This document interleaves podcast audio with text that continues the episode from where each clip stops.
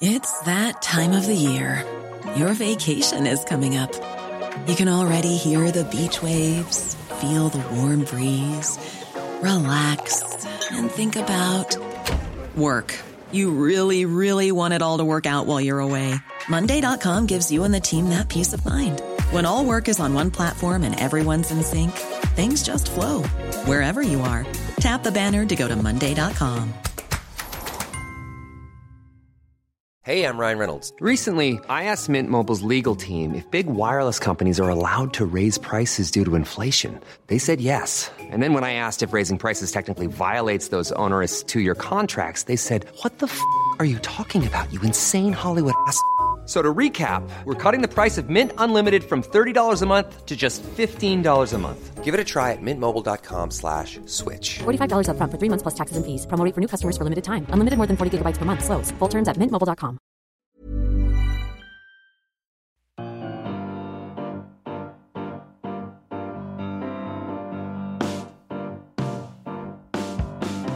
Hello, and welcome back to the Roker Report Extra podcast. Thanks very much for tuning back in. It's our second one of the week. Obviously, we had the Aston Villa one during the week, which was a nice chat. wasn't particularly a nice game, but they never are. Seemingly, over the past few weeks, that's uh, another nail in the coffin, I think. And I think that's us. I think we're pretty much all agreeing it's looking like League One, you know, moving forward. I can't see us getting out of it. Most people feel the same way. I've talked about it being 10 cup finals, but it's starting to feel like it's going to be 10 more games where we can just get used to the, the plummet that's going to come. But nonetheless, you know, the extra podcast does like to interview fans of uh, clubs that are going to beat us on the weekend. So this week we've got Paul Binney from the QPR podcast. Um, how are you doing, Paul? Are you all right? I'm all right. It's, it's, normally you're, you're saying the sort of thing I normally say when we're doing our podcast about how bad we are. So I feel your pain, big man. Not as bad as us, and I think everyone can agree on that. How's how's your season been so far? In summary, to be honest, going back to you guys, when I went to your place this season, I couldn't believe how fed up everyone was and how upset they were. I understand why they're upset, but just not the, the Sunderland we know and love. Isn't you know you, you go up there and you, you get loads of abuse in a nice way, and people are there's a real buzz to the place, and it's just your orders have killed you, big man, and I apologise for them because no football club should be going through what you guys are going through. It's a flipping disgrace. But yeah, our season's been a bit up and down. With um, we're kind of like pretending we're not spending lots of money when we probably still are, and we're still spending a wee bit of money and not really performing. But we're told that we're going to rebuild ourselves, and in a couple more years we can come out of what was paying a load of mercenaries for the Premier League. As you well know yourself, doesn't work, and we got relegated if there's one thing we've all noticed this week is how much everyone else, like fans of other clubs, have, have started really realizing what is that's happening to something because there's there's so many clubs, I think, and I think because we're at like you know we're, we're getting towards the business end of the season, there's been a lot of the championship clubs who haven't been to the stadium for you know, since the days of Kevin Phillips and whatnot. QPR a little mm. bit different. Obviously, you've been re- relatively recently, but I think people are starting to click how dire the situation is with something and how, how bad it really is getting. How, how I mean, I wasn't planning on asking this, but nonetheless, I will. Nice. You came to the stadium, right? Obviously, it was a one-one draw, which for for people listening I had a, a, month and a half break from uh, the stadium light because I live in Glasgow, so I had to take a month and a half break, and it's the only time I've did it since '97. But the last time I seen Sunderland score a goal in the flesh was Aiden McGeady against QPR and I've been to about seven games since then. We've been 2 0 down in almost every game. So for people listening, and for uh, QPR fans are like, that's how dire it can be supporting Sunderland. I haven't seen us win in about 460 days. I haven't seen us score a goal in the flesh since October, and I have been to about seven or eight games in that time. So there you go. Wow. Yeah. How bad was it when you came up? What What were you expecting, and what did you get? Normally when you go up, because of you know, I know a few Sunderland fans down here and stuff, and you know, it, it's it's all about the, the, club and it's all about pride and the passion and the, the glory of what what's been before and everything else. With that, like, like QPR, you don't expect anything because you know that as soon as someone buys you and pretends to put loads of money in, you're going to walk straight into a brick wall. But what I noticed was how the atmosphere was so just people, I suppose, going through the motions. That's what it looked like as an away fan. And the fans are just just didn't seem to to really just numb. I think that's the only way I could describe it was the fans were numb and you could feel it, and it was horrible to watch. Any club, whether it's Sunderland, Stockport, or anyone, no one should be going through that. It's just, and we have been through it ourselves with really bad, dodgy owners who just want to rip the heart out of you and change the ethos of everything you stand for and try and make you into something that you're not. And when it goes horribly wrong like this, and it, you know, it's it's all very well for everyone to have sympathy with you, but you know, sometimes you do wonder what the football league and the Premier League, why they let these idiots get control of football clubs that they end up destroying so badly and get it so wrong, and there's no there's nothing the fans can do. It's it's a quite an outrage, really. I mean, when it comes to you know when, when you're looking at QPR, it was another team that and one of our boys, uh, one one of my mates, uh, Tom, he wrote an article, and he, there was a there was a point he, he put in, and he was talking about clubs, and he said, you know, it happens to Coventry, it happens to to Wolves, it happens to, to QPR. And he went through a few lists of clubs, but you never think it's going to be your club that happens to. And I feel like right now we're like the Coventry City of however many years ago that was. And mm. it's funny, you mentioned before about, you know, the fans kind of almost giving up. And, and, and you're right in a sense, it's a very apathetic feel in the stadium and has been since probably mid David Moyes, I would say. But I, I, mean, it, it, yeah, it's it really is quite dire at the moment. If I'm honest with you, I don't see us getting out of it at all. Well, I mean, listen, we, we, we dipped into to that division um, when we were really going through after administration, and the lovely Mister Winkelman came down and tried to create an MK Rangers to move us up to where he stole MK Dons from and moved us to, to. A lot of people don't really know that, but we it came very close to us being the Wimbledon that was going to be stolen and taken up there, and it was horrible and the vultures just circle around your club. But it's just you know you, you kind of hope the next owner is going to be better than last owner, but you they just they just see the ground, they see real estate, they see money signs, and uh, when a club loses money, it's so I always think with these charlatans, it's always a lot easier for them to make money because if you lose one million, it doesn't make difference. If you lose ten million, no one's looking for it. Do you know what I mean? And then someone comes in and buys it all, and then they get all their money back and they bugger off and then leave the club in an absolute disgraceful thing. But I mean, League One isn't, you know, it's so hard, especially you you're going to be going down. If you do go, I hope you don't. But I, like yourself, I'd be lying if I didn't say I thought you were, you know, you're more or less down. You're a big fish, do you know what I mean? And, and like everyone wants to beat you, so it's ten times harder to get out of that flipping league than than if you're just a a small. I don't like calling clubs big or small, but I mean you're going to be huge in that league. I mean, Sunderland are massive, to, and to be in League One, everyone's going to want to beat you. And then of course you've got the problem getting tickets. But let's hope you go if you do go down, you get rid of this lot of clowns, and then you can come up and hopefully get saved by some kind of fan savior type who's out there. There must be someone out there who wants to save Sunderland. There has to be. I hope so. We've spoke a few times, uh, you know, to a because there's a lot of clubs in this division that have gone through what your club has, what and what Sunderland mm. going through, where we've had that drop and we've had that an amount of personalities that are just not they just don't fit the ethos or the idea of the club. And obviously, QPR are probably the highest profile of all of those clubs that signed big money players that just didn't give a flying fuck about QPR. Let's be honest, and everyone could see it. I mean, you, you're not flying. Let's uh, you know, let's not deny it. You're not flying, but you're not you're not where we are. You don't look like you're in trouble of, of relegation. It looks like it's going to be a steady season. Have you found getting rid of? I mean, I know it's a process, but getting rid of all those players that you got rid of on big money has that changed the outlook of QPR as a whole, or is it still, are you still going through that process? We're still going through it, and you know what? We're nowhere near at the woods like we should be. I mean, there's a real. I personally think there's a real missed opportunity because he kind of went to the game Tuesday against Derby. Like a few years ago, we beat Derby in probably the most one-sided playoff I've ever seen in my life, and thank God we won it. They battered us, and we won it. And there was forty thousand of each fans uh, on on Tuesday. It was half empty. The away end was half empty. Uh, the home fans had given up, and we, you know, because of apathy, whatever. But also in QPR's wisdom, they've, they've made walk-ups almost impossible to um, afford for Championship football, and they've decided to put an extra five quid on the day. So if you're a Sunderland fan travelling down on Saturday and you don't book your ticket beforehand, you might want to do that because they're going to bang you with a five pound surcharge on the day, which is just ridiculous. But going back to it, yeah, we're not out of it. We're going to have to slash our wage bill again next season. We've got a financial fair play fine, which I think is going to be between 40 and 50 million.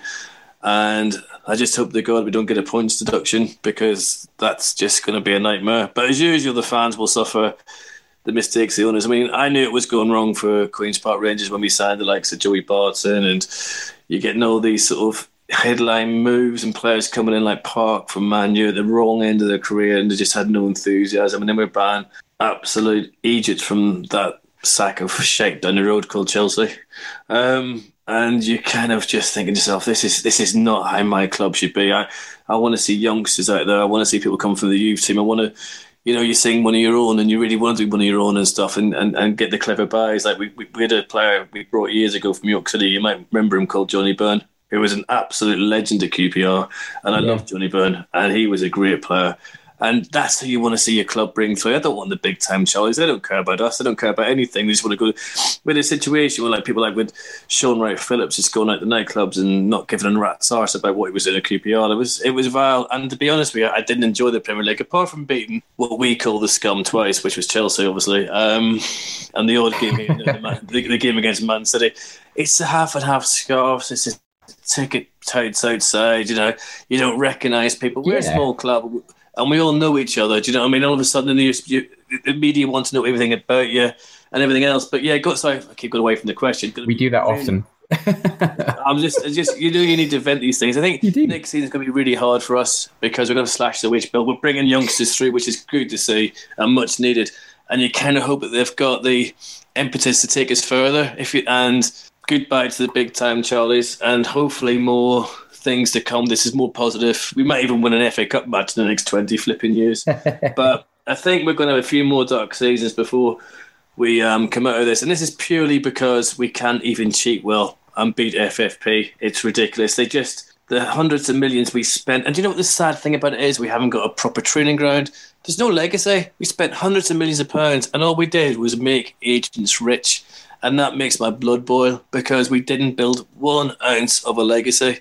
And yeah. you know, it's all right. The club saying lessons learned, but surely once you spend 50, 60 million, you're not getting nothing back. You've got to say to yourself, "This isn't working, lads. Let's call it a day. And if we go down, we go down from the Premier League. The Premier League's not the be and end all of everything. Your club's far more important than the league you're in. Oh yeah, yeah. I mean, it's funny uh, the thing you're saying. What one thing that you mentioned, obviously, about the the points deduction, and I, I've heard that as well. I heard something about that where you could be in serious danger of it. But then when you said it, I I immediately kind of crap my own pants and thought, well, I know we've got problems, and there's people that you know. It doesn't really take a genius to work out where we're at at the moment financially mm. either.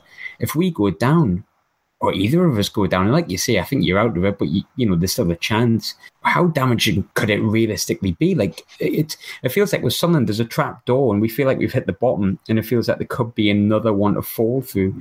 Uh, when I, when I think about how badly we're doing and where we're likely to be going, I mean, I, I heard the other day that you get more, like you get next to nothing for winning league League One basically. Mm. It's like a million or something like that. I could be completely wrong with that, but it's not much. So, so where does the finance come from if we can't sell? If if he can't sell the club, I mean, I'm worried that he can't. It, there must be someone, but I've been saying that for the best part of a year now, and it's it's getting a bit worrying actually. I think what you don't want is far frying pan scenario of like what when you're in the championship, you're just that one league below what they consider the holy grail, where they want their what they always call a brand. We call it our culture, our club, our history, our everything. They call it yes. a brand. And That's a very valid point. Very valid point. Do, do, you know what I mean? And you want you're one step down from them getting their brand where they want it to be. When you're two steps away, you're open to everyone, and you know it's Sunderland's a massive club. You shouldn't be in this position. I'm not just saying that to, to, you know because you've been good enough to ask me to talk to your podcast. It's just it is ridiculous how you know, it happens so easily. And there's no, I keep saying, there's no responsibility from the Football League or the, the Premier League. They just let these clowns. I mean, we had a massive clown called Gianni Paladini running us for years, and he was just an absolute idiot. And there's no comeback in these things. They can do whatever they want. And then when they do get found out and they or they leave, they leave with a hell of a mess. The fans are left holding the fort, and, and there's no help from the FA or anyone, and it's usually fans going through their own associations and get themselves together to sort clubs out. It's do you know what? It's it's it's incredible how the football league and their FA just wash their hands of these things, and yet they let the idiots control the clubs without any checks on them at all. It seems that any Tom, Dick, and Harry can get hold of a football club and destroy 150 years of history. It's absolutely shocking. Yeah, it's, it's completely spot on with what you say about Ellis Short about the, the leave the fans to carry the cannon.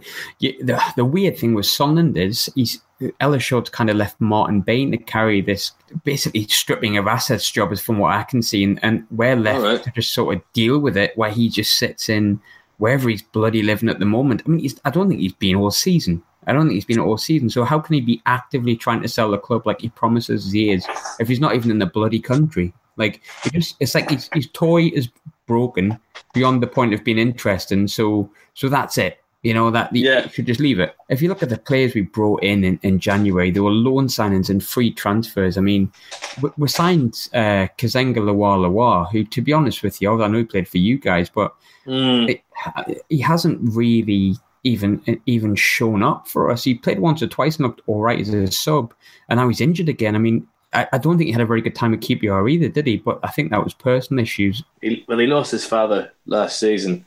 Before that, you know, so it's hard to judge because you know no one wants to go through that. So it's hard to say whether he's still in the grieving process and going through it all. I don't know, but when he left QPR um, this year, it, it was with you know, basically, you know, a door opened, he went out of it, and he would never be spoke of again. It was it, no one really thought of him much. Obviously, we remember him for the horrible tragedy he had, but playing wise, he just didn't do it for us at all, um, and it didn't work. And it was probably stopping our kids coming through. I, don't, I think it looks to me like the kids lost his appetite, and Brighton just want to try and get him out the door. So if he's injured again, God knows what's going to happen. I mean, when, when he's when he came on for us, he's he's looked positive, but it's been 20 minutes here or there. And I mean, I'm not being funny here at all because I do have a trust in Coleman, although it is, it is waning, I must be honest, because I, I don't think he's doing the job or anywhere near the job I expected. But I think he's the least of our problems, to be totally mm. honest. I, I do think you know, mentally he's the he's the right man. He says the right stuff, and he has an understanding of the club. But the signings he brought in, like his men, you've got Lee Camp, who's been very very poor, incredibly poor, in fact um, Ashley Fletcher, who's been absolutely woeful. Then you've got Ejaria, who is a loan signing from uh, Liverpool. He's been pointless, really. Then you've got LuaLua, mm. who's been again kind of pointless. And then you've also got on top of that Jake Clarke Salter, who's probably played the most out of all of them and not really pulled up any trees. And and you say, oh, you know, they've only been here five minutes, but we're into March now. We haven't got time. Yeah. We, we really don't. We have ten games and we're we're eight points behind Bolton and that terrifies me because Bolton's had the same issues as us. And I think it just goes to show how much it's not always it's not always about the finances and who you can buy and who you can't buy. Sometimes it's about the attitude of an entire football club, which stems right from the top. I, f- I feel like a broken record saying this sometimes, but I, I, really think it is. I think you know when QPR went down. I remember when you went down when you had like as you mentioned before, Park Ji Sung, Rio Ferdinand, Bosingwa, and all, all that sort of stuff sometimes, yeah, you had bad apples in the club and stuff like that. But uh, how much of that, from my perspective, it seemed a bit of apathy, like you knew you were going down by like October time. Did you feel like that as well? And did that just manifest itself over seasons? Well, yeah, I mean, you know, we didn't have so much bad apples as bad orchards. Yeah, you know, you kind of listen. You get it. Like I've been watching football since I was a kid. I was I grew up in Belfast watching an Irish club called Glentoran, and came to London and watched QPR. You know, and you kind of you, you know, you, football fans aren't stupid, and they can tell if if a player's shirking a challenge, if they're going in for it. If if like to Joey Barton, he came to the club and he was all talk and bluster and this, that, and the other, but you know, he did nothing for us really. And he wasn't the only one. There were so many of them. I mean, you mentioned Bosingwa. When we got relegated, he came off the pitch laughing. You know, and, and as a fan, that hurts you. That that's that's soul destroying because you, you you know you're being conned, but for them to be so blatant about it is just outrageous, and it just makes your blood boil. Whereas, to be honest with you, a lot of the lads we've got now a lot are a lot more honest, and they might not have the ability that some of these guys have, but they've got a hell of a lot more heart, and that's the only thing you can take out of these these things. If I mean, we got rid of Caulker this year, I mean, he was probably one of the last ones lying around, but you know, and a, a lot of money, and he, it was said he had mental health issues and everything else. I don't want to slag the fellow off, but it's just, you know, the money that these guys are on. I mean, we were paying people like 70, 80 grand a week. We'd, we'd like, to some QPR up, we had like Robert Green in goal and also Cesar from Brazil, two of the National World Cup goalkeepers in a QPR. You're like, there's no way we can afford this. This is insanity. And you know, apparently he says, "Oh, I was taking a helicopter to the training ground and stuff." But it's just, ah, you know what? Before we used to walk down the road and you could have Johnny Byrne there, or you could have Gary Bannister walking down from the tube station. You'd have a wee arm with him, and you talk away to the players, or Big Alan McDonald and people like that and you know they, they, they, would talk to you and have time for you. Once we got into this Premier League scenario, they were putting things up between the fans and the players. And they, they it was like Madame Tussauds. They were coming around, signing autographs and going in. It was everything that I hate about modern football. And then the flipping half and half scarves. Oh Jesus, I don't think I'll ever go over them. imagine like having a. I mean, there's a case. I actually sat. The fellow was in front of me, and it was against Chelsea, and he had a half and half QPR and Chelsea scarf on. And I've just said to him like, you need to you need to get rid of that, pal and he's like, "Why?" I goes, "Because I'm just going to burn it." Um, and, and he's looking at me, and he's like, "I'm a QPR fan." I was like, "Not a chance." No, nah, because you've got a, a, you've got that shite on, and that's just wrong, you know. And, you don't miss them sort of people. So there is there is that. Listen, there's kind of the, the, position you guys are in. I'm not going to be condescending or any, in any way. I would hate to be in that position you're in, and people come and say, "You never know, you might rise from the fire. The phoenix arises." It's a long, horrible road, and you just hope that someone comes in and someone gets you, and someone gets your culture, gets your community, and gets what your club is about, and starts putting it back together again. And I'm sure even I would take a 10 year gap and return eventually, but to return as a club that you fell in love with and not this just horrible thing that the team come out and they've got the big flipping fire things and they've got people dancing around the pitch. It's all like America gone wrong. Do you know what I mean? It's like yeah. you need to keep the soul of your club together. And I think that's what you just said sums up. If you've got loan players coming in, they're going to be here for five minutes. They don't care. You know, they'll go again in the season and, and go on the travel somewhere else. You need people who get your club, who get your ambitions, who get your dreams, who have got time for the fans and can identify and reach out. It doesn't matter whether you're Sunderland or York City or anyone like that. There, you've got to have a bond between the fans and the club. Yeah, no, completely, and and that's what feels like is kind of missing at the moment. From when I went to the game on Tuesday against uh, against Villa, and it's almost like, and I mean, mm. you, you, could say a lot of people say to me, "Oh, but Sunderland have been fighting relegation for so many seasons, and it was always going to happen." But you know, there, there, was something about Sunderland when we hit sort of like the end of February, March time in those Premiership seasons, where we kind of went, "All right, then, like let's fucking have it," sort of thing. Our attitude kind of got us out of it, the, the club as a whole, and that's why we had the Paolo Di Canio's, the Dick Advocaats, the Allardyces. No matter who was in charge, the same attitude went forth, and, and the fans helped with that. And then Moyes came in and kind of destroyed that. That's kind of continued on through all the other problems that come with it. And I think, you know, I was at the game on Tuesday. It was just as soon as the first one went in, everyone kind of went, well, that's it then. That's us done. That, That's the mm. game over. We'll concede a second before off time. Lo and behold, we did. I mean, there's, there's problems off the pitch. There's huge problems off the pitch, and we know that, and that's the biggest problem.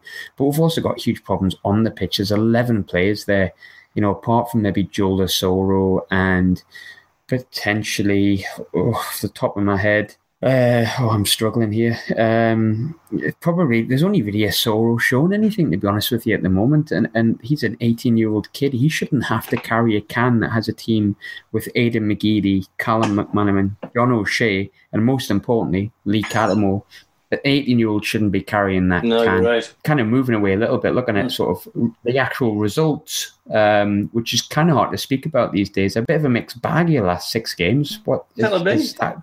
Is that the season you've been having, or? You never know what's going to happen. I mean, the, the Forest match, I just sat there in absolute disbelief, shock. I mean, do you know what the worst thing is when you're sort of reading about the opposition? And like I've said this for years, and you, you can probably identify with this as well as something and the kind of runs that our clubs have. Someone hasn't scored for a year. Someone hasn't scored for 18 months. Someone hasn't done this. Someone hasn't done that. And you're thinking, I'm straight down the bookies for a hat trick on him. And you kind of, you know, in the first 30 seconds of how the game's going. I don't, I defy anyone who supported a club that sometimes goes these things happen to where you say, oh god, they're not up for it today. Oh Christ, here we go. Oh Jesus, and it was a bit like that. And you know, we scored two goals, and it kind of flattered us a little bit. We were absolutely appalling. Bit more. We got a young lad from um, Northern Ireland called um, Paul Smyth. Unfortunately, signed. Well, he signed from a club called Linfield, who are like Satan in Ireland, but never mind. As I said, I'm a Glentoran fan as well, so they're our rivals. he, he, you know, it's nice to see him have so much spirit. He's young. He's very quick, but he's got that drive. He's kind of got that I'm going to leave my soul on this pitch attitude. And I think as fans, we all love that. You know, it doesn't matter. You don't want them to turn into Messi or Pele or Georgie Best or anyone like that. There, you just want them to leave the soul on the pitch, stick their foot in, do things, try and create things, and never give up. And you're kind of thinking if if we can get some more lads like him, and there is some lads coming through, and you're thinking, I can see the green shoots. Do you know what I mean? I can I can see whether Holloway will be there in the season to bring them through. I don't know because last season he went on two lots of six defeats in the spin. Um, and his football at times is it's hard going, you know. I mean, you know, I don't know how much input the coaches like Bircham and that have. I would I would say no Ian. Um, and his interviews he's very much his own person, so he will probably be masterminding everything himself. But we brought on a centre half for a striker at one point, and he did this before many years ago in his first stint. And you kind of, and he got away with it, thank God. But if we had got beat by Derby, he would have got absolutely hammered. So yeah, we're having a strange old season where you know the, the fans are not turning up. There's something wrong. Season tickets have come out. I mean, and it's a real pain that I see with the club because they're going for a cheap headline grab of like really cheap season tickets, about 210 quid, but they only released 150 of them in a bad section of the ground. And you just know that so they can say, look, you can watch QPR for this point. And you think, no, you. What about giving an overall reduction? Do you know what I mean? You know, the, the thing about championship, it's soul destroying to see empty seats, as you well know, and it just kills you. I oh, yeah. don't understand why, why clubs can't have a rethink. I mean, yes, we've paid our season tickets. Yes, we've paid that. Uh, but I don't care if someone comes in paying cheaper money than me. Fill the ground, give it an atmosphere. There's nothing worse than just looking at rows and rows of empty seats It's soul destroying, and that's not what our club should be about. No, and I, I mean, our our seats are, are dwindling and dwindling, and I think you know I was always the kind of person that said get get behind the club and stuff like that. But I think it's all there's also a debate surrounding that as well, with owners and things like that as well. Is do you want to oh, do you want to finance the owner, so to speak? And, and, a lot of people have that opinion as well. I mean, it's weird, but like, it, yeah, it's it's horrible. Like, I, I hate going to the stadium light and seeing what, what to me is looking more and more like 30,000 empty seats, despite the fact they tell us there's 30,000 or 27,000 there. It certainly doesn't look like it. And I, I, struggle to blame anyone, but like it doesn't mean I don't miss it being full because you know I remember times. Um, you know, you I, I imagine you've been to the stadium like a few times. Mm. I, I, remember QPR coming on. Mike Sheeran scored two goals and, and rescued it from us. We were two 0 up, and you pulled about a two two. It's a Friday night, but I mean, if you if you were there and you can remember the atmosphere of those days, even the days when Martin O'Neill was here, I think we won three one uh, even then, when the stadium light is full and it's rocking, it's uh, yeah, I'm biased, but there's not many better places. It's I think the northeast as a whole is like that. As much as it pains me to say, those bastards up the road are actually all right when they're behind their uh, behind their own lot. The northeast is a football mad city, um, yeah, football mad area. Sorry, it's Sunderland's a it, we're daft about football. Newcastle are daft about football. Middlesbrough, yeah, you know, they're, they're nowhere near as big as us too, but they're they're like their football. It's a working class area at the end of the day, and I think we like football. That's what we live for. And when you when you see a stadium empty in a club in a city that lives for football, you've got to start thinking how seriously wrong are things? Because Roker Park, when I was growing up, even when we were in, you know, kind of where we are now, sort of, but not quite as bad, like 93, 94, it was still packed. I mean, it was only 20,000, which is mm. the same amount as what we've got in the stadium now, give or take. But Roker Park was still packed. It still had a, a sense of humour, even when things were shit. Right now, it's not even just empty seats. It's like a lack of voice. People aren't even angry enough to, to shout at the owner. They're just apathetic. The only kind of action you ever see is someone shouting at another fan because you've got one fan saying, get behind the team. You've got another fan saying, I, I don't want to. I can't be asked. I don't deserve it. And that's the only time you see anyone raise their voice. We're just so apathetic. It feels, it does feel like a dead football club. It really feels genuinely dead. And I think I'm kind of, I don't know if I'm pleased to hear it from other fans. Like I am and I'm not because I'm. I'd rather not hear it from anyone. I'd rather people mm. hate us for being dead successful. But it's nice people are like noticing what's happening with our club because sometimes when when outsiders are noticing what's happened, sometimes there's a bit of a like it's not a siege mentality. That's that's will be the wrong thing to say. But if other clubs from other fans are noticing what's happening at Sunderland, it kind of cranks up the pressure a little bit on Ellis Short to get out from outside of something because it starts going in the papers, it starts going on blogs, it starts getting talked about on podcasts. And all of a sudden, although these people are quite hard to move, it certainly does crank the pressure a little bit because he's just got to go. I mean, it, this can't go on much longer for someone that really can't because it feels like, I mean, it just feels like we're falling down this big well and there's just no bottom of it it, it feels like my, my dad said to me the other day, he's like, this is so bad that if he doesn't sell in the next couple of years, we could be looking at the conference. I mean, I always laugh at my dad because my dad's the most pessimistic bastard I've ever met in my life. um, I remember he said to me, he said to me once, um, you know, always look toward getting beat because then you won't be disappointed. And that was like one of my dad's bit of advice when I was a kid, which tells you everything about my dad. But when my dad said that to me the other day and said, you know, if he doesn't sell, in the next couple of years, we could be looking at the conference. And for the first time in my life, I was like, bloody hell, you know, you might not be wrong. It happened to Luton. And I know Luton yeah, very different to us, but, but, you know, mismanagement doesn't, uh, it doesn't differentiate. It won't let big clubs in 48,000 football stadiums stay up because we've got a nice big stadium with a, a nice big fan base. It, if we're shit and we're mismanaged, we'll tumble. And if if he doesn't sell soon, I mean, we had interest in in the summer from a German consortium. he said he didn't feel it was going to be left in the best hands. Ah. I don't I don't think it can get much worse. Do you know what I mean? Like. I, I genuinely don't think he can get much worse than than Ellis Short. Like, I don't think he's done it purposefully. Like, I don't think he's, you know, really took hold of the club and thought, how can I fuck this up? But he might as well have because he has. He's bloody useless. Um, the only thing that pains me is that now Quinn was the man who found him. Quinny never does anything wrong, so I don't know what he was doing at that point. Jesus Christ. Well, sometimes I, I don't know. I mean, we had the same thing with Chris, right? We had a we had a guy called Richard Thompson, and we had a great side. Um, we finished top London's club. We just needed a wee bit of investment here and there, and he just kept selling our players. Now he would say that he had to sell them to keep the club going yeah, I get that. We, we're not the biggest club in the world and we're punching way above our weight, but we just felt a wee bit of investment here. We could go places we'd never been to before. Um, and anyway, he, he, he got rid of Francis. He left. Chris Wright came in and we just, we just fell, you know, and it's once you start falling, it's so difficult to get the club back into some kind of shape. You know, it's, it's hard. It's really hard, and I think you, you you're certainly going to go through that. I And you know, you're right. Listen, at the end of the day, he just needs to go, and if he sells it for a pound, with the best interests at heart and someone else. I mean, what I found was really depressing. I forget what the pub was called, but we stopped off. There's a couple of metro stops away, and we just talked to these Sunderland fans in the pub. And the the you know like with away fans and home fans is despite what the media say, most football fans get on. There's you know obviously you know I'd never sit down with a flipping Chelsea fan, but never mind. Um, yeah, of course but without that, you sit down, you have a yarn. As long as you're not an idiot, you're, you know, people, and the stuff they were saying about what he's doing, the selling he's doing, it, it just couldn't see the logic of what was going on there, you know, and just, you know, you've been better off filling the club even with, you know, League One players, League Two players, and giving a go, all this sort of thing.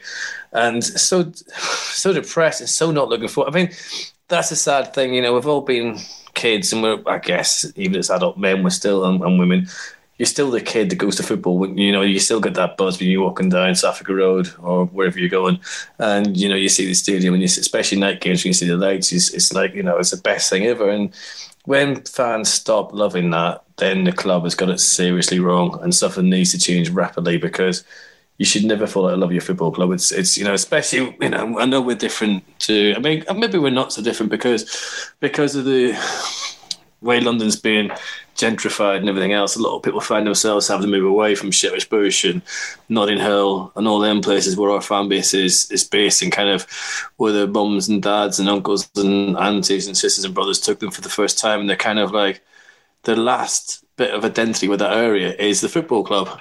Um, because people are being moved out. Mean, if it doesn't stop, we'll end up in Edinburgh.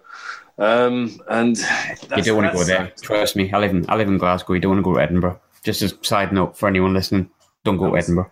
Did a job there a few weeks ago, actually. I'll say oh. nothing. Did you run? Um, um, it, was a, it, was a, good job. It was all right.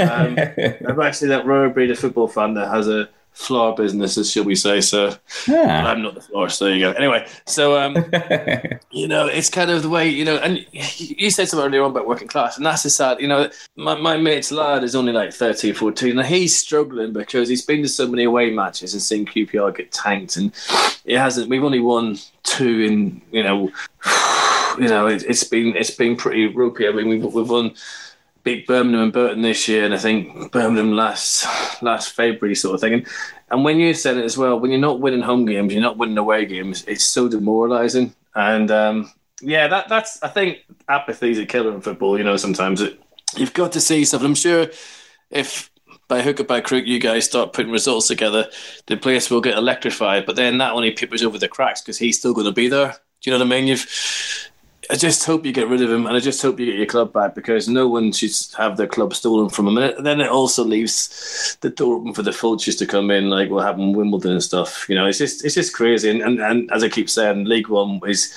well, it's fun for a wee while um, going to these places. we had some great cracks at, at League One, but you you want to get out of there quickly, and that's Yeah. not being disrespectful. That's just being blinking honest because you just then become a massive club in a massive ground, and you could be the next Port Vale. Although they're not a massive club, but you know they look at the size of the ground and Notts County and these sort of thing. things. They're playing these huge grounds, and only so little bit is full. And you think, how the hell do you generate anything in this place? You know what I mean? And that would that worries me with all clubs because you have got a massive support. One thing you do do, which is nice at Newcastle make you do, is that when you go to that Newcastle away end, you can actually watch Norway rather than the game. I've never known a club that puts away fans in such a shit position. It's embarrassing.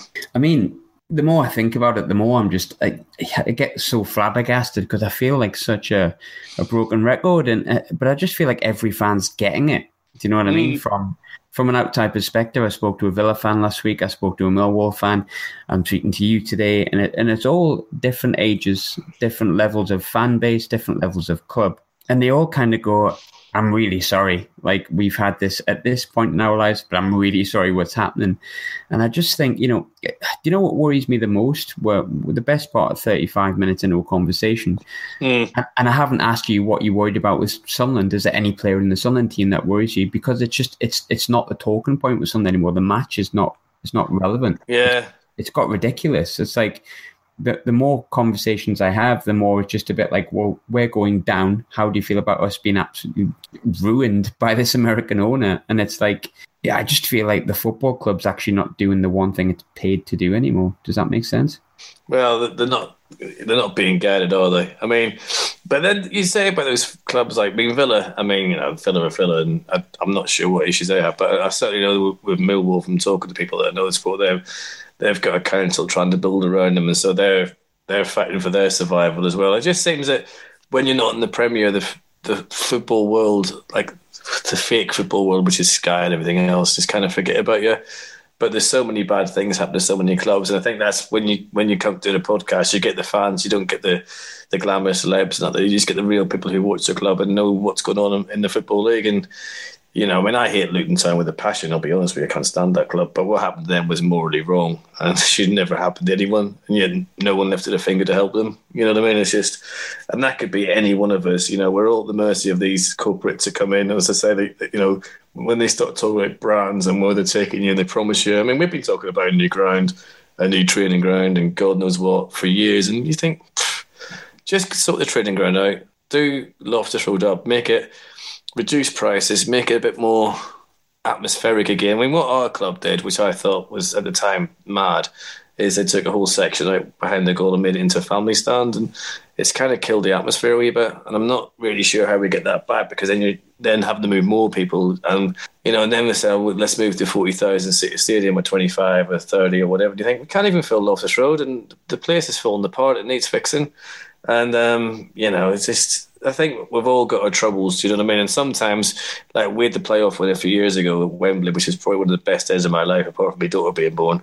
But you, you kind of that's what we all live for, isn't it? That them glorious moments. Like you look at Arsenal fans and you're thinking, if you can't be arsed to turn up when your club's rubbish, then you, you don't deserve the good days. If that and that's not being better, that's just being honest because you've got to go with it. I mean, Sunderland fans will turn up, QPR fans will turn up, and sometimes you turn up numb and out of habit. I mean, I remember watching us lose to blinking Vauxhall Motors who were a car plant, which is one of the worst days of my life. And, you know, it's just, you know, you kind of think to yourself, how the hell did this happen? But how do we happen. get here? yeah. but the same season we got to the playoff final, right, we got beat by Cardiff. But you know what I mean? It's like that football kind of does that to you. It takes you from the depths of despair sometimes to the, the, the highest of highs. But when you, it's just, I mean, sometimes I've always said that, you know, supporting um, QPR sometimes is like just a long, big kick in the nuts because it's, it's, it's, just so and so and so. And then, like the Premier League was just like that. And then you, you, suddenly beat the like, so we beat the scumbags down the road, and um, John Terry came down and got his arse whopped. You know, and you kind of think to yourself, "Oh, I like this again." You fall in love with it again, and um, but yeah, getting beat every week is not fun. I mean, you've asked me what players I fear from Sunderland. I mean, McGeady's a good player. I'm not really sure how Shed's still playing for you guys. I mean, I'm sure, has he got his contract? He's got to stay there to the you know he last kicks the ball. I mean, till he's 84 apparently. Till he's 84. Apparently, that's how long he's here. Until he's died. Until he's dead, he has to play centre half.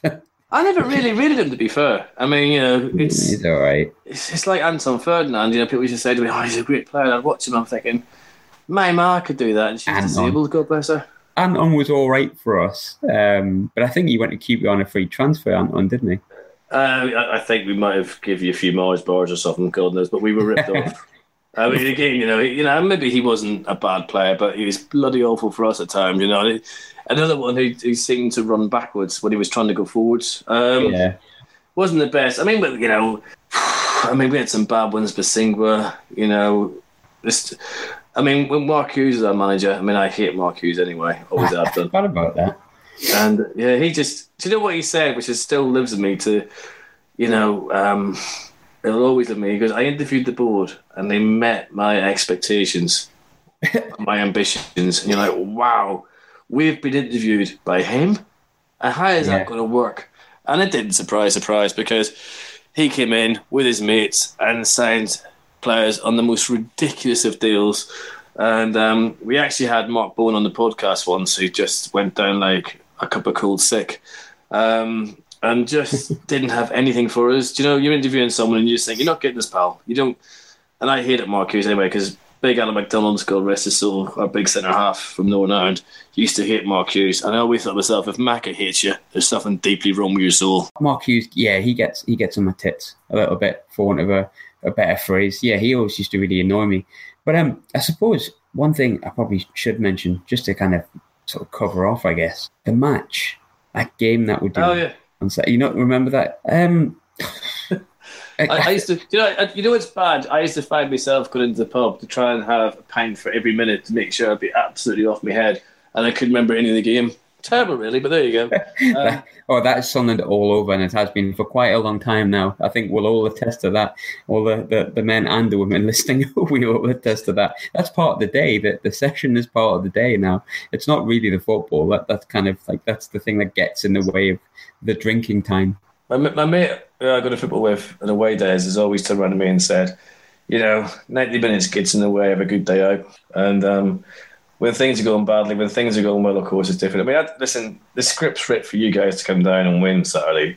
As a QPR fan, being the, probably the most pessimistic soul, um, it's kind of it's that sort of thing. You think, hang on, this is this is this is a sort of game we we, we will blow it big time. Um, because your record, without being horrible, is is poor as hell. Yeah. Listen, you know better than I do. It's it's not good.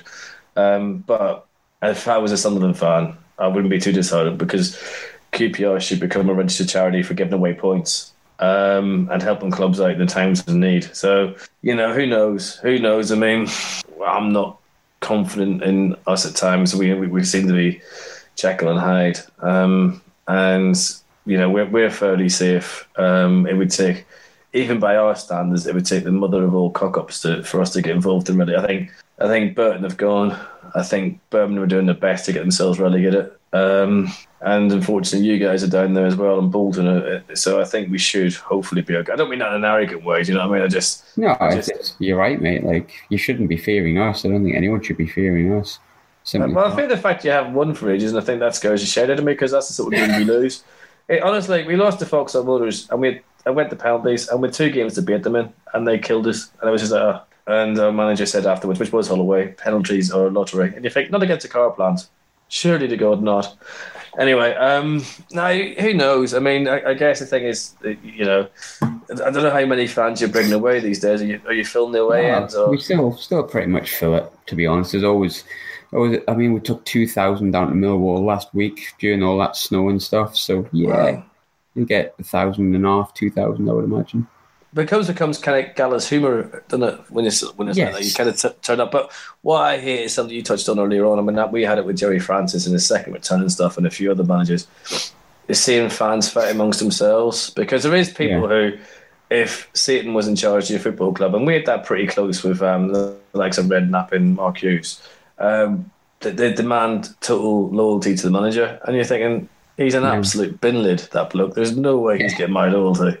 Not a chance. And people then start arguing and fighting. And I always find that really disappointing because, you know, I mean, Mark Hughes was bad. I mean, Redknapp was an absolute joke. And they're the sort of people you shouldn't have at your football club, especially trying to make things, you know, go, go in the right direction. I mean, I'd, you know, people always say to me, "Who do you replace Holloway with?" And I think, well, if I knew that, I'd be running QPR, wouldn't I? I mean, yeah, exactly. Holloway's got to prove to me that he's there to take us into a better place and take us forward. And his record so far isn't saying that. But I hope he proves you wrong. And um, well, I don't know what's going to happen in the season. I, I, I kind of imagine that it's going to be 50 50 whether he stays or goes. Um, so he could be back on a, uh, um, Sky TV next season. Who knows? And getting his predictions completely wrong as usual. Um, but no, you don't know. I mean, if, if I mean McGeady's a good player still, there's still a good player in there. I mean, you've you, have you have mentioned some players. That, yeah, but you know why aren't they showing it? Or, You know, I mean, I watch. You know, you watch certain teams play, and you think you're definitely playing to get the manager sacked. You know, you can't be that bad. I mean, I've seen it with my own side, um, and you kind of think, oh, are they doing this deliberately? Or do players have too much power? Can managers shout at players anymore? Has it all changed so much? They're pampered too much. This, that, and the other. I don't know. You know, you talk to um, we have Bradley Allen on the podcast sometimes. He sort of tells you about you know the kids at Spurs, and then they go out and loan yeah. somewhere lower league, and it's it's like a real culture shock to them because they're so looked after at Spurs. And then they send out to someone like Rochdale or someone like that, where it's completely different, and it's a real culture shock. So you do wonder if young lads need to do more of that from the bigger clubs and, and experience lower league football and and and, and go oh, back to the boots. So. I definitely think so. I think there's a lot of our younger boys that are, are coming through just now, and I think you know it's unfortunate. A lot of them have gone, like Tommy Robson's gone to Falkirk. Tom Beadling's doing quite well at Dunfermline. I mean, it's yeah, it's it's very much lower level. It's it's Championship Scottish football, but um, mm. they're all they're all succeeding. Um, Ledger's just gone to permanently to somewhere in Norway, and I, I, I you said something before about you. You watch young boys and you know, there's George Honeyman gets a lot of stick um, from us because, yeah, to be honest, he's he's not really good enough.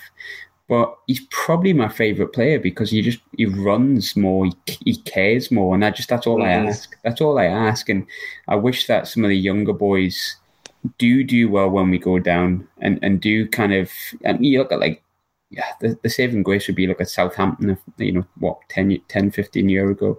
They went down and they had people like Lallana, Lambert, players who went all the way up with them and they, they built a special team um, that has only recently been dismantled a few years ago by Liverpool, of course. Um, Southampton B side, as we call them. Yeah, basically, yeah. Um, but that's kind of what you got to hope. But I think the problem with Sunderland is we're so mismanaged.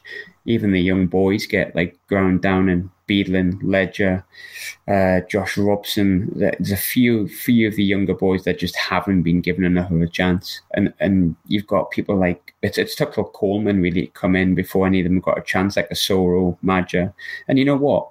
The young boys have been our best players this year. Asoro, you know, the past few months been far and wide better. Honeyman, you know, say what you want. I think Honeyman's been one of our better players this year. Yeah, he's, he lacks. He does lack. Um, he lacks an awful lot but at the same time, his, his effort and his commitment, and he's he's you know he's got nine for goal. He's got four goals this season from midfield, which is quite good considering how shit mm. we are. Like we're absolutely shit. Um, yeah, you keep saying that you're scared the life out of me. I know what's going to happen Saturday night. I don't think so. Is, is, is Paddy McNair still playing? He's he's injured right now. Um, he's well, he's always injured. He's he's like continuously injured. He's like he's made out of like Rizla papers. So yeah, he's. I, I don't think he's fit on Saturday. Paddy, Paddy McNair's all right actually at this level, and obviously he had a really good game down at Loftus Road what last season. but like the, the likes of like Duncan Watmore and Paddy McNair probably would have maybe gained us one or two more points, but well, definitely Watmore. Watmore would have gained us quite a bit, but that, that yeah, there's another player. As soon as he gets back to fitness, he'll be gone as well. If he comes back to fitness, we're a team of, of young boys who shouldn't have to carry a can, experienced pros that are just well past their sell by date, and, and has beens that don't really want to be here, but they do need to get you know a wage week week in week out. Uh, Jack Rodwell, for example, uh, John O'Shea, Cattermole, and then you've got like the, the good players are the ones that are always injured, and there's not many of them, to be honest. Has Cattermole really become because he was he, he, used to be the engine in your midfield with me for them years, and he used to have the North East derbies. He was always trying to get himself the quickest player booked in history. Um, so he's not doing it for you guys anymore, then, no. He's uh he for me he's he's been in like one of the worst players all season. I think he's been absolutely horrific. And the thing that annoys me most about Lee Cattermole this season is he's he's a leader. He's always been a leader, and that's what we've loved about him. And that guy's been nothing but a coward this season. Nothing really? but a coward. Yeah, he's just you know what? He's he's not leading at all. Whenever we concede, we've talked about this at the match of the day. Whenever we concede a goal, the first two players that you can see on each photo with the head down, dejected, John O'Shea, Lee Cattermole. You've got two experienced, like Premiership players there. There should be Gene up 17, 18 year olds when they miss chances yeah. and should be going, oh, it's all right. You know, they'll come back. Like, you know, I've done this, but, but there's just no leadership there. And for me, when you've got the capabilities to be a leader, like John O'Shea and, and Lee Cattermole have been, and you don't show it, to me, that's cowardly you're you're an absolute bloody coward because you you're not man enough, you, you're not good enough to take that mantle of being the experienced pro and say, I'm not having this at Sunderland. I'm not having it. They're just letting it happen and letting the, the younger boys carry the can. Complete cowards for me this season, especially Lee Cattermole.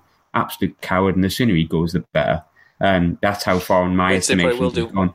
Well, yeah, they probably will do once it's too late. Do you know what I mean? It's once the season's over. You have, so that's what we always say. We always like we're just one another clear out, another clear out. But you know, the trouble with us is we, you know, I've got a massive squad, we've got a revolving door, but no one wants a lot of our players because a lot of them simply aren't quite aren't good enough. To, I mean, you, you mentioned Lee Camp. I mean, years ago when Lee Camp first came to QPR, we picked it up on the, the way to Hartlepool, I think it was. We picked up the way from the, uh, on the yeah, on the service station, I think he, who was he at the time? I think it was a Derby at the time. I'm not sure. And he, he, he came in, played a blinder, and then he was there for a few years. And he wasn't actually a bad keeper. Met him a few times, and I wouldn't want to meet him again. Yeah, well, I think that says an awful lot because he's meant to come in as the experienced professional and he's absolutely shit. I'd love to, I'd love to put like something better here, but he just, it, it, like, and again, he's a 33 year old, and yeah, he's played five or six games, but he's letting about 15 goals in those games, and and he's not shouting at his defenders. He's not leading any of the young boys at the back. He's got no. Clark Salter, Tyias Brown, and you know, young boys, 21, 19 to 22. And yeah, he's got O'Shea there, but there's no leadership from him either. There's been, all the keepers have been rotten. But f- for me, I, I think Lee Camp's probably been the worst we've had. He's been rotten, terrible, terrible player.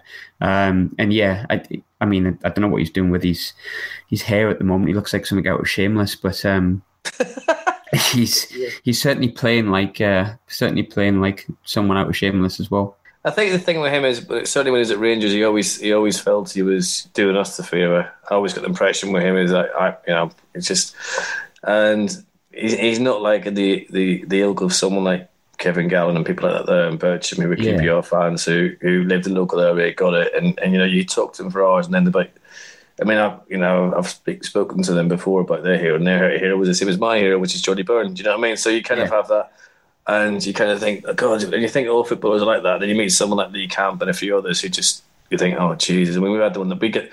I'm only. I'm not saying I rub shoulders with footballers, but you get them on the podcast, so you have a quick chat with them, and you get to know them, type of thing. And there's a lot of decent ones out there, um, but then there's a lot of people that come on. You just think you don't. You think you don't even like football. Do you know what I mean? You, you sort of meet yeah. them and you just think this is a chore for them to to be. It must be the worst thing in the world. Is the club say, look, you're going to meet some fans and have a conversation. Just do your best, not to say anything stupid. And they stand there and they, you know they just go through the PR thing and then there's nothing in them, you know. Whereas it's, it's great sometimes when you meet a player who can talk and you you know you can get on with and who you know cares about your club, and you know when you don't see that, it's so bloody depressing. Because I don't believe that in, in the old school way, like we pay your wages, we demand that you talk to us. I don't believe in that at all. But yeah. at the same time, I think you know when, when you say players walking down the tunnel and kids holding an autograph book and they just walk past them. I just think that's that shames us all. You know, it's it's, it's not good. And you know, you've played 90 minutes. I know you must be tired, but spend 10, 15 minutes talking to the kids. You know, you, are the heroes. You know, be a hero and, and be a decent human being because you know we need kids to keep coming back and fall in love with the game and get away from a blinking Xbox. And I just hate seeing that. You know, I just hate seeing players ignore fans. It's just to me, it's it's it's horrible and unfortunately, it's a modern thing. You know, it's just maybe it's because I'm bloody old. I don't know. I, I, do you know what? I sound like when I was a kid, I used to be at QPR, and people used to, whatever the kid, they would be talking about players, and say, "Oh, it's not like the olden days." Jesus, I am, in, I am now that age group of people. I'm getting with you. oh, I mean, you know, it's it's like we had um on the the podcast we had a guy called Stephen Street who produced the Smiths and all that sort of thing. Yeah, and he's just like he's a massive QPR fan, but he's also I didn't realise he's a he's a fully qualified referee. Oh right, okay. I thought I could rant about football dear lord, that boy can rant. Yeah. Um, and he knows what he's talking about, and he loves football. It's so nice, you know, there's someone like that. I mean, we've had Sean Walsh on, and he loves QPR. He loves talking about football and stuff like that. And you think, God, you know, they're not like doing that. I mean, do you know the one thing that really annoys me in, in life is soccer AM? I just think it's the worst thing that was ever invented, and I, I despise. I've, I've not watched it for a long time, not since Lovejoy left. Anyway, I used to be, I used to quite like Lovejoy, but no, he's a Chelsea bugger. I knew there, I knew that was a reason behind it. I knew there was something somewhere where you wouldn't like Lovejoy. If you don't like Lovejoy, you can't like Soccer AM. That, that's my opinion. When, when I was a kid, I used to really like the Cocteau Twins, and then Pat Nevin used to talk about them, and you're just kind of like, you're not allowed to like the Cocteau Twins. You're a Chelsea player. It's just, it, it's up there with you know the wrongest things. But I mean, you know, I mean, God, we've had some discussions today, haven't we? We're trying to put the, the game right. We're trying to talk about our childhood and why you fell in love with football. And I think that's the thing is, is that, the, you know, now I think about it, you got me thinking about it. It's like, I love seeing kids coming off the road and, and enjoying it and seeing the crack and, and you know, and seeing smiles. You know, what I hate is looking down at what we have as a family stand and they're on their phones and on the computer or whatever they've got in their hands and yeah, hands around and not really watching the game. And I'm thinking, Wow, you know, when I was a kid, I used to stand the, the you know Glentoran's Grand Oval uh, when I was very small, and you know it was it, you look forward all week to it, and it'd get beaten around your week, but never mind, you enjoyed it anyway. Yeah, chase through Belfast by Linfield fans was a great experience, and you know, and then it was only when I went to the Euros with Northern Ireland a few years ago, you're kind of thinking, wow, this is you know, that was just a you know weird experience in my life, you know, and I just thought to myself, why this was this is what it used to be like watching QPR every week you know this you know the season we went up uh, I mean, we won at Sheffield Wednesday and we had to go up that season because it was the debts were mounting up again. It was just getting so dodgy and we took like 9,000 fans up there and it was the best day out and everyone had a big smile on their face and the crack was great. And you kind of you know that every for every bad experience at a you know a Tranmere or a Vauxhall Motors you can look at Sheffield Wednesday at Hillsborough and go okay I'll take that and just have that moment of glory but you, you know, whereas younger guys now aren't saying that with QPR, they're, they're kind of seeing this kind of like up and downness. Uh, it's kind of all right. We had the play off a few years ago, but I do worry about kids just being, you know, being numb by it. They're not saying. I mean, Holloway football's quite. Jeez. Really? Yeah, uh, that that that's a big thing. I think you know the, the, the amount of times I've seen people go at the match these days with their sons, and I mean, I, I took my little brother who's like eleven um, and, and, you know, come half time, he was like, "Can I, can I go? This is like no one's scoring." And he, he started like, he started pretending that like if we had like a really bad shot, he'd be like, "Ooh," just to try and like get a little bit more excited about the game. He just and when I was a kid, it was just like it was sitting in the forward end of the clock stand and sitting on like the, standing on the terraces, sorry, and and just being able to see these like to me they were like gods. Do you know what I mean? Like Craig Russell, Martin Smith. Like to me, they were like, like Kevin Ball. They were, they were, they were godly. Like these were like guys who got to play football every single week. But like mm. you, you could look up to people like that because it was back in the day when the likes of Kevin Ball could he'd up, he'd upend someone, he'd, he'd stick the boot in, he'd he'd fight for that red and white shirt he was wearing.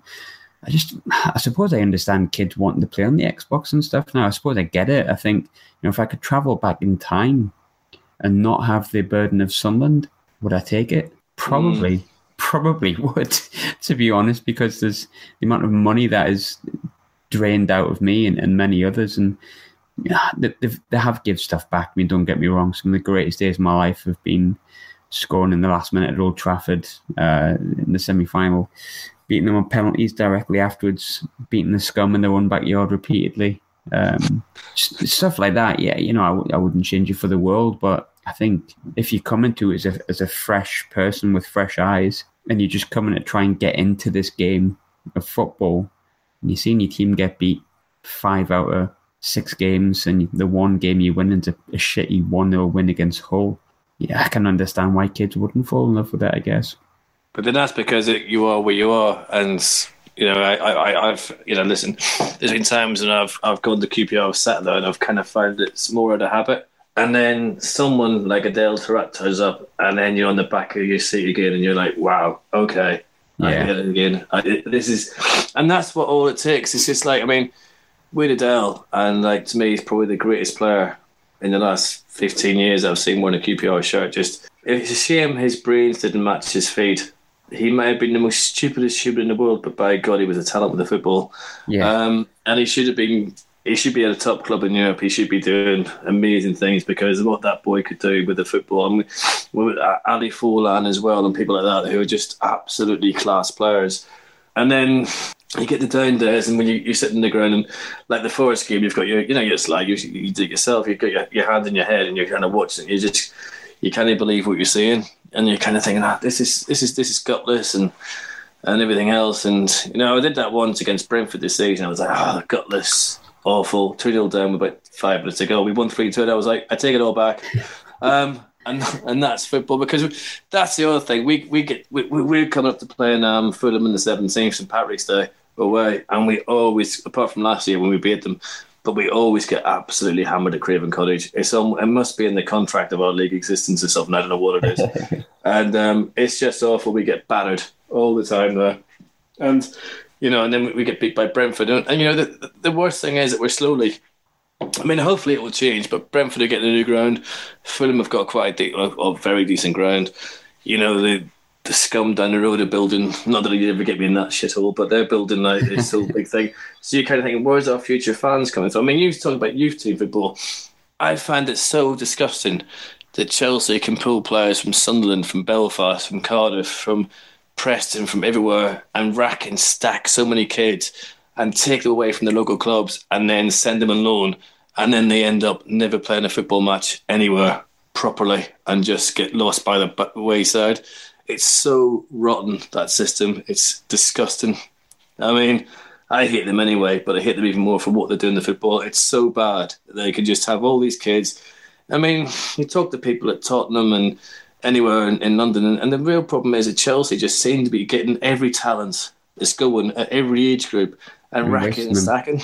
Yeah, no, completely. Just absolutely wasting them. I think, you know, when it comes down to yeah, it's been in the news, hasn't it, quite recently? But you know, Sunderland are getting a bit like that as well. Not so much the hiring, but just the sack and the amount of kids that were just letting go for absolutely diddly squat. Who would, you know, I think we're going to do well. Uh, John Egan, Brentford, is doing well. Conor Hourihane was one of ours as well. Scored against us the other night. Well, technically it was Oviedo, but you know, make of that what you will. But yeah, I suppose uh, before I depress myself more, I'll, I'll, take a score prediction before I let you go, my man. Um, I'm going to say two 0 QPR. How are you going? Already okay. Do you know what? It depends. If if it's if it's the, the old. I mean, when did you last win an away match? Was it? Did you beat Hull this uh, year? Was that away or was that at home? That was at home. We last uh, won away from home. December, Nottingham Forest, one 0 Ah, you see, now I'm terrified. You know, I've, I've, I've, probably worked myself up into listen. I don't know.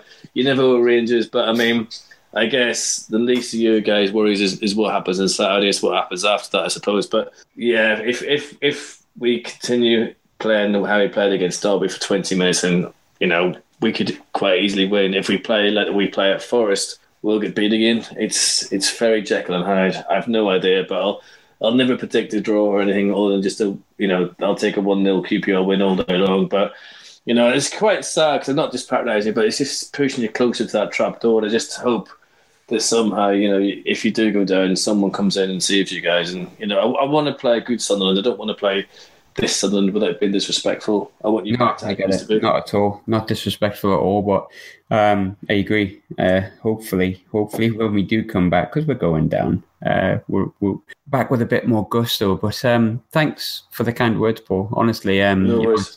It's depressing in its own little way that so many fans have said very similar about seeing how, how horrible it is to see what's happening to Sunderland. And you know, I I, I obviously know it's it's disgusting. It, it sucks, um, for want of a better word. But um, I hope you really have a terrible Saturday. Um, I hope you have the worst Saturday you've had, and we win seven 0 and we go on and, and win every game for the rest of our existence. But I, I don't think that's ever going to happen. But um, look after yourself, Paul. Thanks for coming on. Um, joy as always, my man. Thank you. And if you're in in West London watching a game, come and say hello. We'll have a pint one day, big man. Oh, for sure, mate. Yes, because the pint is what it's about, not the 90 minutes anymore, as we've already discussed. No worries, fella. Listen, good luck after Saturday. Thank you very much. Have a good rest of the uh, good rest of the night, and have a horrible, horrible Saturday and a good rest of the season after that. I'm going to watch Question Time and shout at Tories. yeah, none of us are Tory fans. We're from we're from Sunderland, very much a, a red side. I hear you, big man. Listen, you take care of yourself. And thanks. Take care, my man. Anytime, Paul. Cheers now. Bye now. Bye. So that's the end of the QPR episode. Uh, longer than usual there. Had a nice wee rant, nice wee go at Tories at the end as well. Um, apologies if you're a Tory. Don't really care. Yeah. Uh, so on a football level, yeah, it's it's it's, it's awful, isn't it? Here, people have that kind of sympathy for us. I mean, not awful in the, the sense that it's not a nice thing to, to hear because, you know, it's nice that people understand and they get it and they, they wouldn't want to be us. And it's nice that people see something for what we really are. And I think, you know, it is becoming a bit more apparent to the, the outside world, but it's awful hearing people talk about us as if we're like the team that everyone wishes they weren't. And, but I understand it. I, I totally understand it. And, I can just hope it gets better. I don't think it's going to. Um, I think we need to ride out these last 10 games, deal with League One when it comes. He's got to go one day. He's got to go one day. This has to end at some point, and it might be a while before it ends. It, you know, strap yourself in. This could be a shitty ride. But would you rather be anywhere else than Sunderland? No, no, not for me. It's my team. It's your team. It's our team. Um, and that's one thing we've always got to remember. It's ours, no one else's. We'll always be there. And as long as we're always there, then there'll always be a Sunderland. Thanks again for tuning in. You have a good rest of the week. Have a cracking weekend. I'll catch you next week. Thanks. Bye.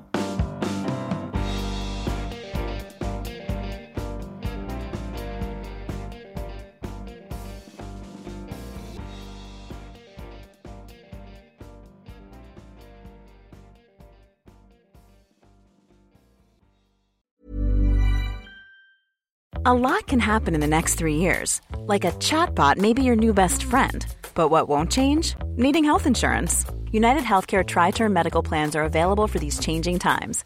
Underwritten by Golden Rule Insurance Company, they offer budget friendly, flexible coverage for people who are in between jobs or missed open enrollment. The plans last nearly three years in some states, with access to a nationwide network of doctors and hospitals. So, for whatever tomorrow brings, United Healthcare Tri Term Medical Plans may be for you. Learn more at uh1.com. Hey, it's Danny Pellegrino from Everything Iconic. Ready to upgrade your style game without blowing your budget? Check out Quince. They've got all the good stuff shirts and polos, activewear, and fine leather goods, all at 50 to 80% less than other high end brands. And the best part? They're all about safe, ethical, and responsible manufacturing. Get that luxury vibe without the luxury price tag. Hit up quince.com slash upgrade for free shipping and 365 day returns on your next order. That's quince.com slash upgrade.